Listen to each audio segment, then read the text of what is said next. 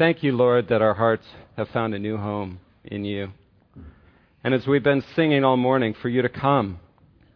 Come, Lord Jesus, in all your fullness. Come now upon us, Lord, and as we look into your word, may you use your word by the power of your Spirit to change us, that we might be the church that you've called us to be, the people, the family you've called us to be. We pray in Jesus' name. Amen. Well, today we finish our four week series on the church.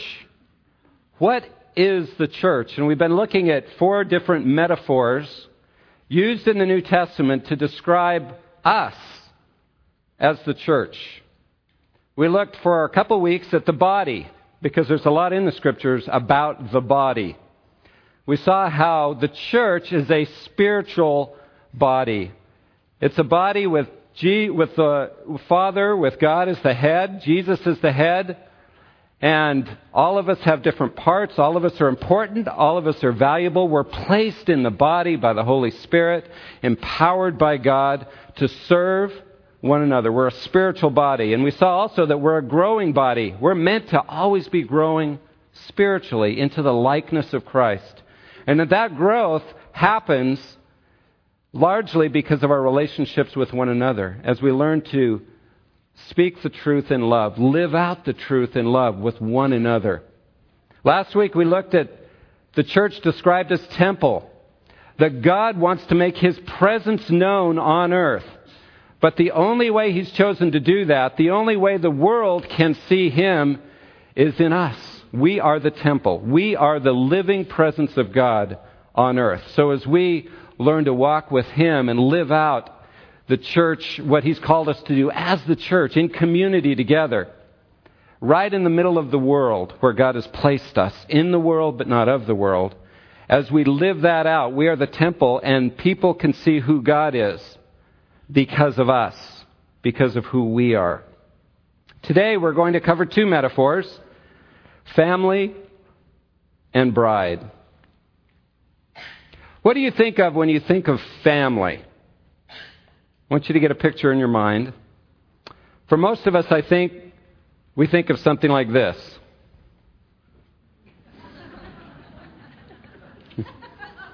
Don't we?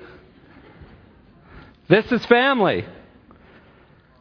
It's a nuclear family dad, mom, beaver. you know, 2.3 kids. And this is the ideal family. And this is the idea that most of us were raised with in kind of the 20th, 21st century world of America. It's not accurate to any of our homes, really. None of our homes really live this out. But in a sense, this is our ideal. This is what we think our homes should have been like, even if they weren't.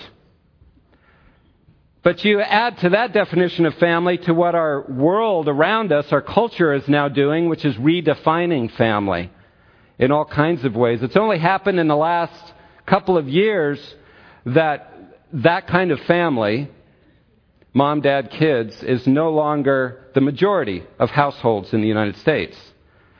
No, most families in the United States now, most households, are less than half traditional homes and more than half single parent homes, singles living together, couples living together but unmarried, gay couples, etc. Over half of all kids today in America are being raised in homes where the parents have divorced, where there's only one parent there or a remarried situation. And of course, many of us here in this room have experienced all that. But what does God say about family? You know, what does He say? What, what's His view of family? Well, I'd like to suggest to you that God wants all of us to change our view of family. Not that the idea of the traditional family is wrong, but I think it's inadequate. Not that the nuclear family is bad. No, it's a wonderful gift from God, but it's inadequate to what God describes family to be. And our job as 21st century believers is not to try to somehow protect or salvage the nuclear family necessarily, but perhaps to go beyond it to something better. I want to challenge you this morning a bit in your thinking. First of all, let's get a bit of biblical perspective on family. The Old Testament view of family was different than the way we think of it mom, dad, in the home. The Old Testament view of family is much more like this. Okay, it's a family reunion from this summer, my family, I admit it. Jeannie's family. But notice you got grandparents, kids, aunts, uncles, cousins, small, young, different ages. See, when the Bible talks about family, it's talking about this extended family, the whole family together. And in most cultures throughout history, this has been the view of family, not just mom, dad, and kids.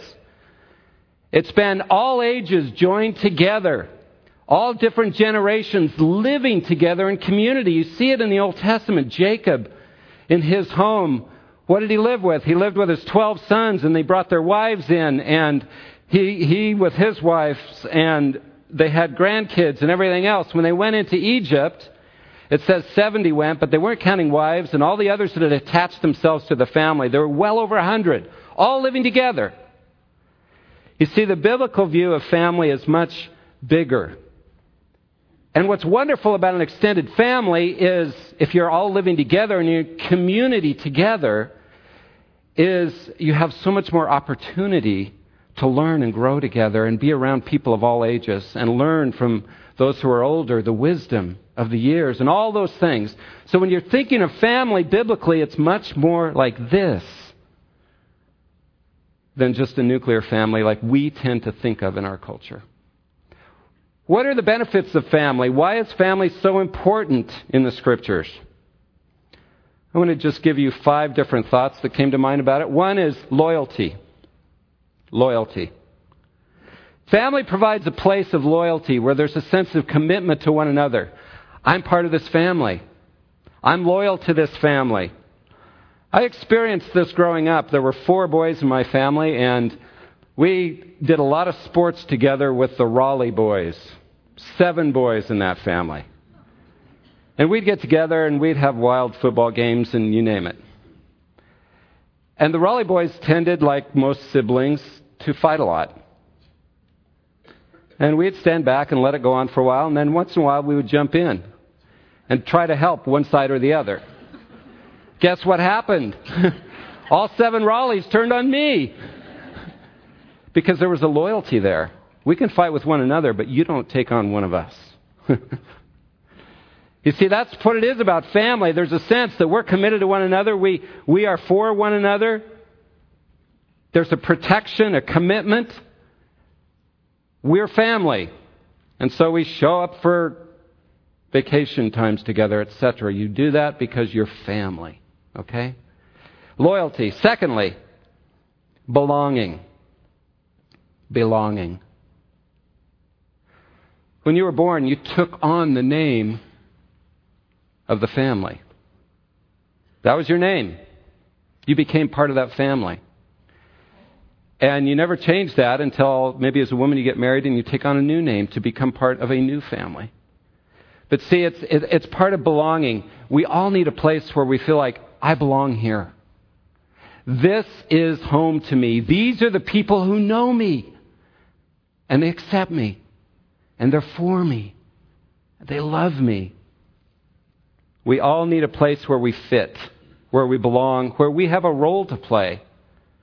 That's what family is meant to be, where I am known, where I can be myself, and there's a trust of one another. Loyalty, belonging. Third, family should be a place of shelter. Shelter. Life is full of storms and struggles and difficulties. And family means there's a place where I can go and I know I'll be protected. I'll find support, caring, understanding in an often hostile world. In the midst of suffering and the struggles of life, I can go to family and know that I'm cared for. That people will be there for me. Now, again, we're talking ideal, right? I know what families, most of our families are like in this world. But this is the ideal. This is what God designed family to be loyalty, belonging, shelter. Fourth, family is meant to be a school for relationships. A school for relationships.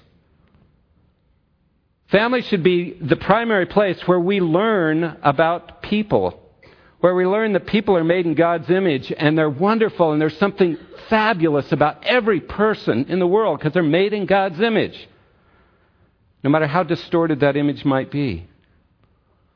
But family should also be the place where we learn that everybody's a sinner. and we all need forgiveness. And we all struggle and we don't love each other very well. We should learn that in family. It should be a place where we learn to get along with people of all ages, of all personalities, of all perspectives, where we learn how to share, where we learn how to set aside our own selfish desires for the sake of the tribe, the clan, the family, where we learn to be intimate, where we learn to forgive, where we learn to love and be loved where we learn how to work through conflict. That's family. Family is the place where we ought to learn all of that in the extended family environment. And that's why it's so important to have a variety of ages. So you learn to get along with all kinds of people, different, different ages. And then, fifth, family should be a place where the faith gets passed on, where truth gets passed on to the next generation where the younger folks can see people living out their faith day to day. And they realize that's what they want to. Even as they struggle, even as they don't do it all right, the faith gets passed on. Truth gets taught. Truth gets observed. Younger generation can see it lived out, hear it taught, hear it spoken of. And they can learn to make the faith their own. Now, this is the ideal. This is what God designed family to be. And in the New Testament, Old Testament, New Testament, this was the idea of family. The extended family. But throughout Scripture, and certainly in New Testament times, God understood that family was a mess in New Testament times just as much as it is today. There were a lot of divorces. There was a lot of struggle. There was a lot of difficulty. There were a lot of broken families. There were clashes of cultures. I don't know if you've ever thought about this, but one of the great tragedies, I guess, of the Nativity story is that Mary and Joseph were alone. Where was their extended family? They had to travel all the way to Bethlehem alone, have this baby alone, run to Egypt alone. That wasn't God's design. They were alone.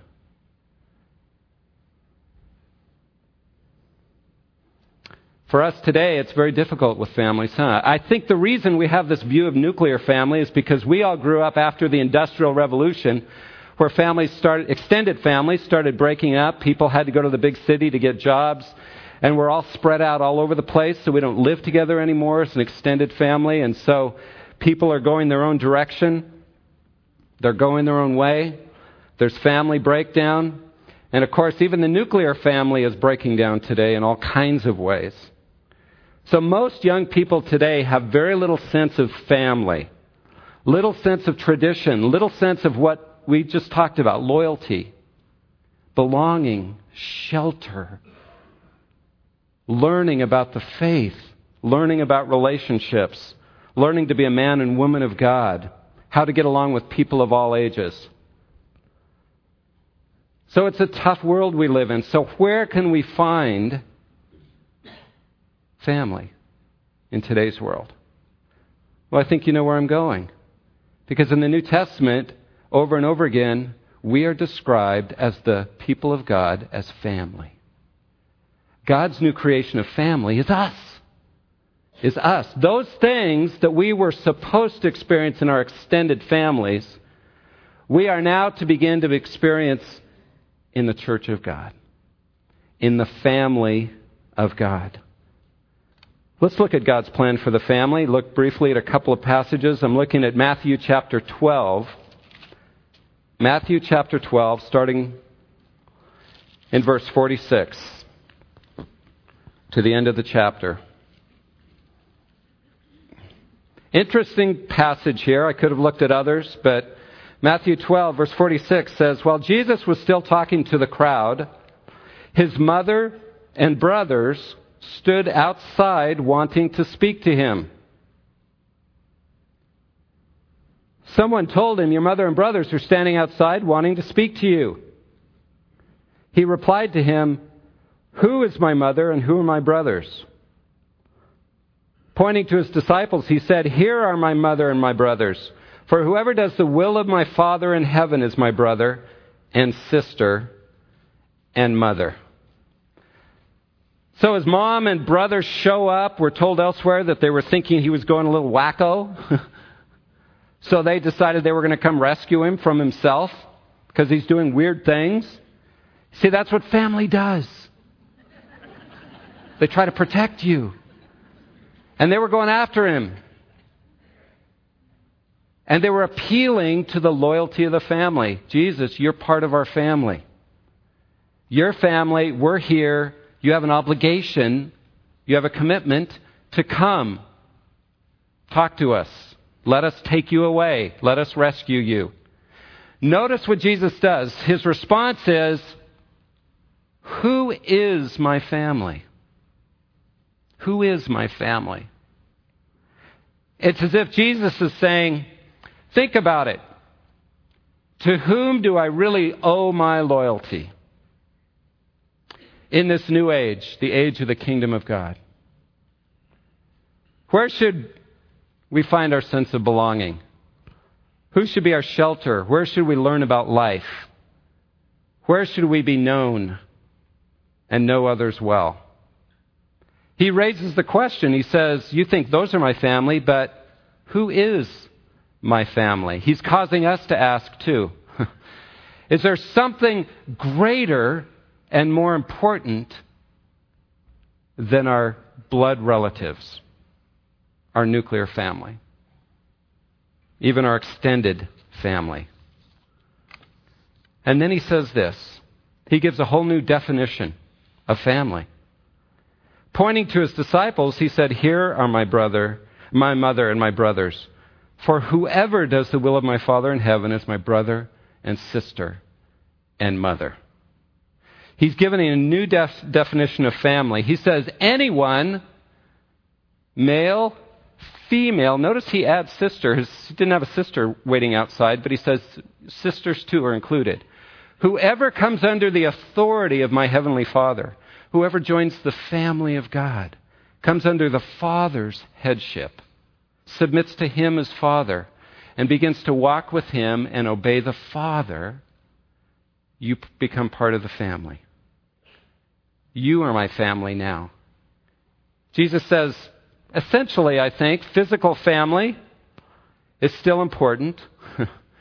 we see that when Jesus was on the cross. He still cared for his mother. Remember, he talked to John, and his mother was standing there, and he said, Behold, your mother, John.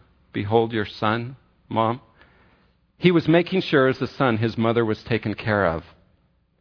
Something interesting there. We know Jesus had a number of brothers. They're mentioned, they're named in the scripture. But Jesus doesn't ask his physical brothers to care for his mother. He asks John as part of the new family, as part of the spiritual family. Isn't that interesting? Isn't that interesting?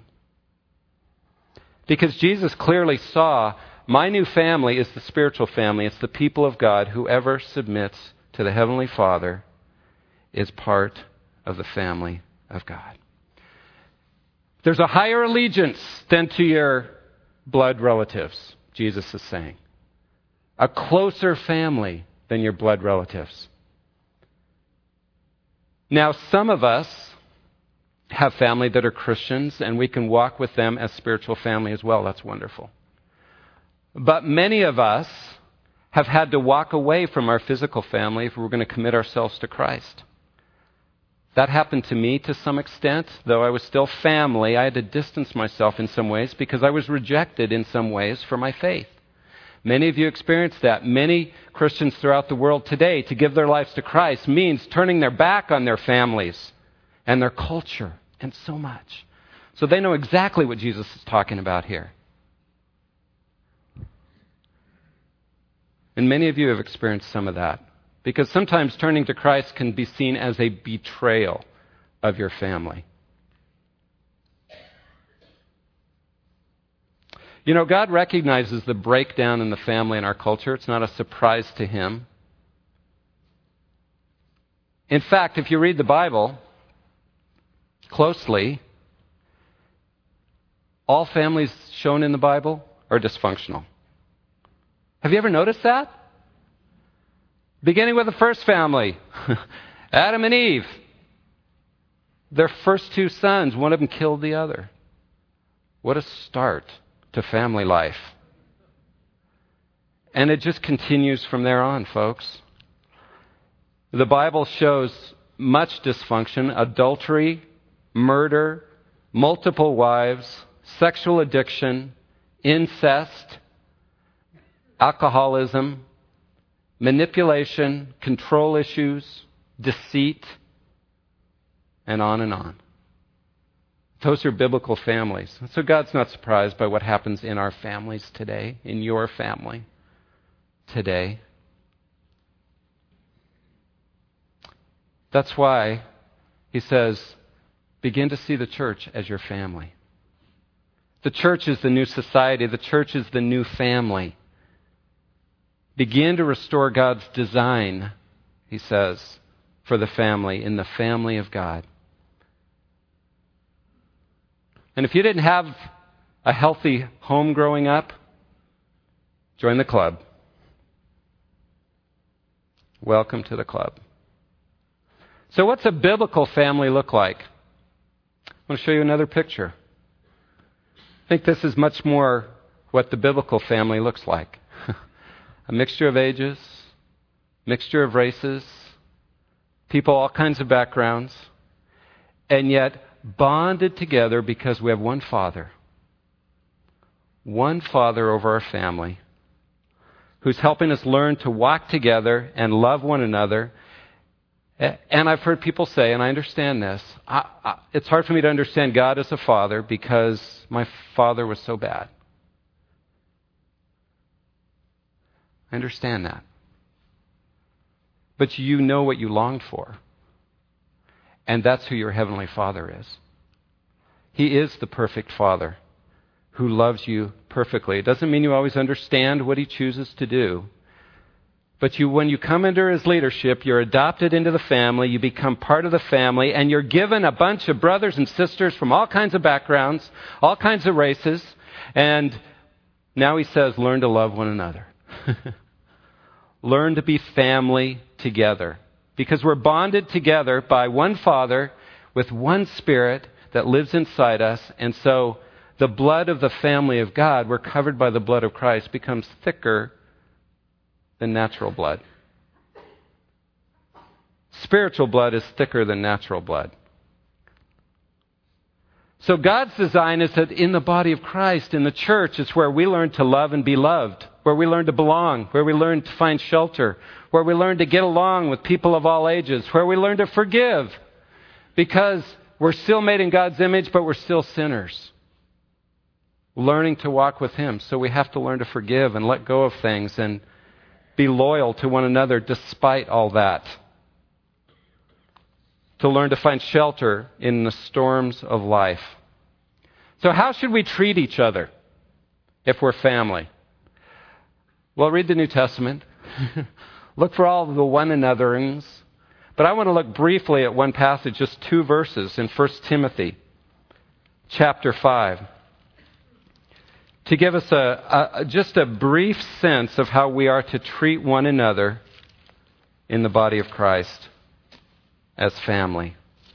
1 Timothy chapter 5 verses 1 and 2. You know, we are family. God's made us family whether we live that way or not. But we're still sinners and we're still struggling to learn to love. God's growing us up as family.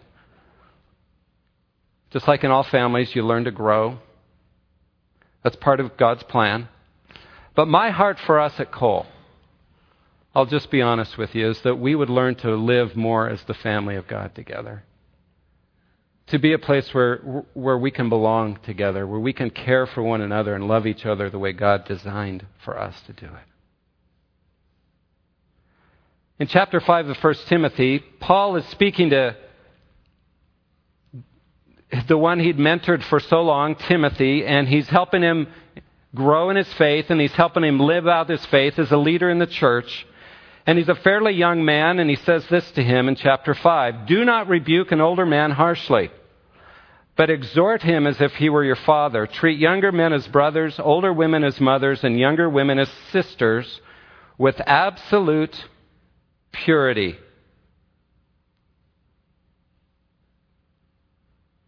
He describes the body of Christ, the family, and he says, okay, treat one another as family. Act towards one another as family. We are to have the utmost respect, loyalty, commitment, belonging, inclusion, protection, all the things we should do with family. He says, bring those in. Let those be part of how you relate to one another. That level of commitment to one another. It's true, and I think this was why he had to say this that when you come to Christ, the ground is level at the foot of the cross. We're all equal. But I think in the early church, people were just treating each other in every which way because we're all equal. It doesn't matter. So I have as much authority as you. And, and there wasn't this level of respect. So he says, no, you're still family. So care for family, the family of God, the way you would treat your family, your nuclear family, your blood family. Being equal at the foot of the cross doesn't mean that we shouldn't treat older people with respect and younger people with respect as well. Two words stand out in these couple of verses. The word exhort in my translation, appeal in New American Standard. Don't rebuke an older man harshly, but exhort him or appeal to him. The word there is, the Greek word is parakaleo, where we get our word paraclete, used to describe the Holy Spirit. It's a word that means encourage, can be exhort. It's a word that means to come alongside and encourage somebody in their way, instill their lives with courage, help them along their way. And literally, what he says here, the translation would be Encourage him as if he were your father. Encourage younger men as brothers. Encourage older men, women as mothers. And encourage younger women as sisters. In other words, we're told to treat everybody, no matter what their age is, with encouragement. Appropriate to their age, but encouragement. Just take that word and hang on to it for a while. Say, okay, that's what it means to be part of a family, the family of God is that my job is to encourage others. To encourage them in their walk with God. To enter their lives, it means having a level of intimacy where you're involved in their lives and you're helping them move towards God. You're strengthening their grip on God. This is the primary way we are to act towards one another. You can use other words, love, etc., but he's given a practical word here encourage. Encourage. We are to be paracletes, encouragers in one another's lives. You know, I've been I've begun to pray this prayer more and more often when I go somewhere to meet with people or when I walk into church in the morning. Lord, who do you want me to encourage today? It's a great prayer. Lord, who are you going to bring to me that I can encourage? That I can instill courage in, that I can encourage them in their faith, that I can help them walk closer to you. Your primary calling as part of the family of God is to encourage others, to help them grow. So hang on to that word. We're the family of God. The second word I want to highlight is the last one purity. Now, it's emphasizing especially how you treat younger women, but I think we can expand it to how we treat everyone in the body of Christ, in the family of God, with purity. Now, think for a minute. Let me talk to guys especially, but you can expand it, women.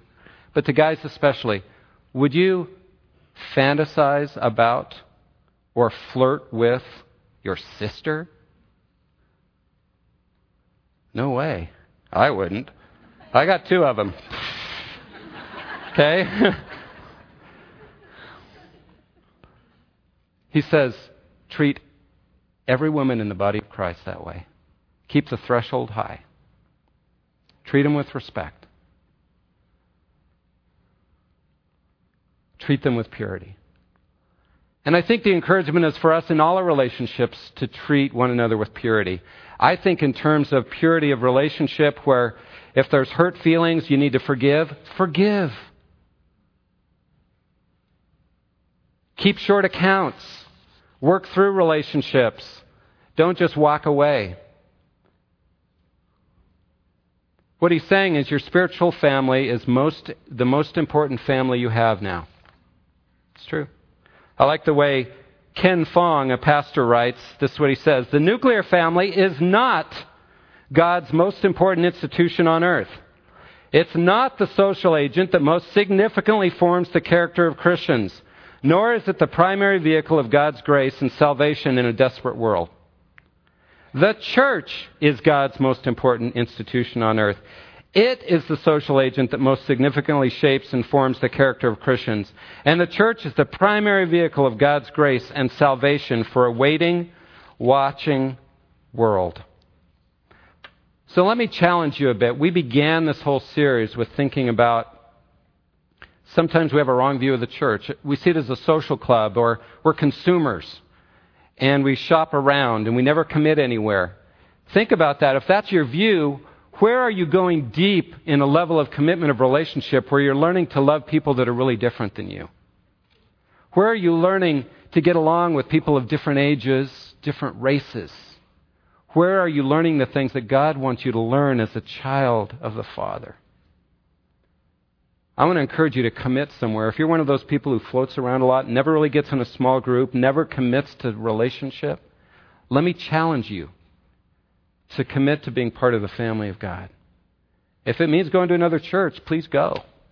Wherever, whether it's here or elsewhere, commit so you can go deep and be the family that God's called you to be. Well, in our last couple of minutes, I want to talk about our last metaphor. I know we don't have much time. But when you think about family, one of the most important events in any family is a wedding, isn't it? It's a glorious event. I've done probably a hundred weddings at least. But I still get deeply moved when I see the bride show up at the end of the aisle and begin to walk down the aisle. That is a powerful, moving event. There is such glory there. There is such beauty. In fact, I think there's no, no thing that we experience with one another as people more glorious than that. That event. So much has gone into preparing for this moment. The day is finally here. The moment has come. Finally, finally, she gets to be one with her beloved. And as we think about that, in biblical times, the way the weddings worked was there'd be this time of preparation. And then finally, when the bride was ready, the bridegroom was, would take his entourage and they would go as a big group and they would go and pick her up from her house and take her to his house. And then they would have a week long celebration. They loved weddings, and they would have a huge celebration, a marvelous time, huge feast. Everybody loved weddings. Well, in Revelation chapter 19, when you think of us being the bride of Christ,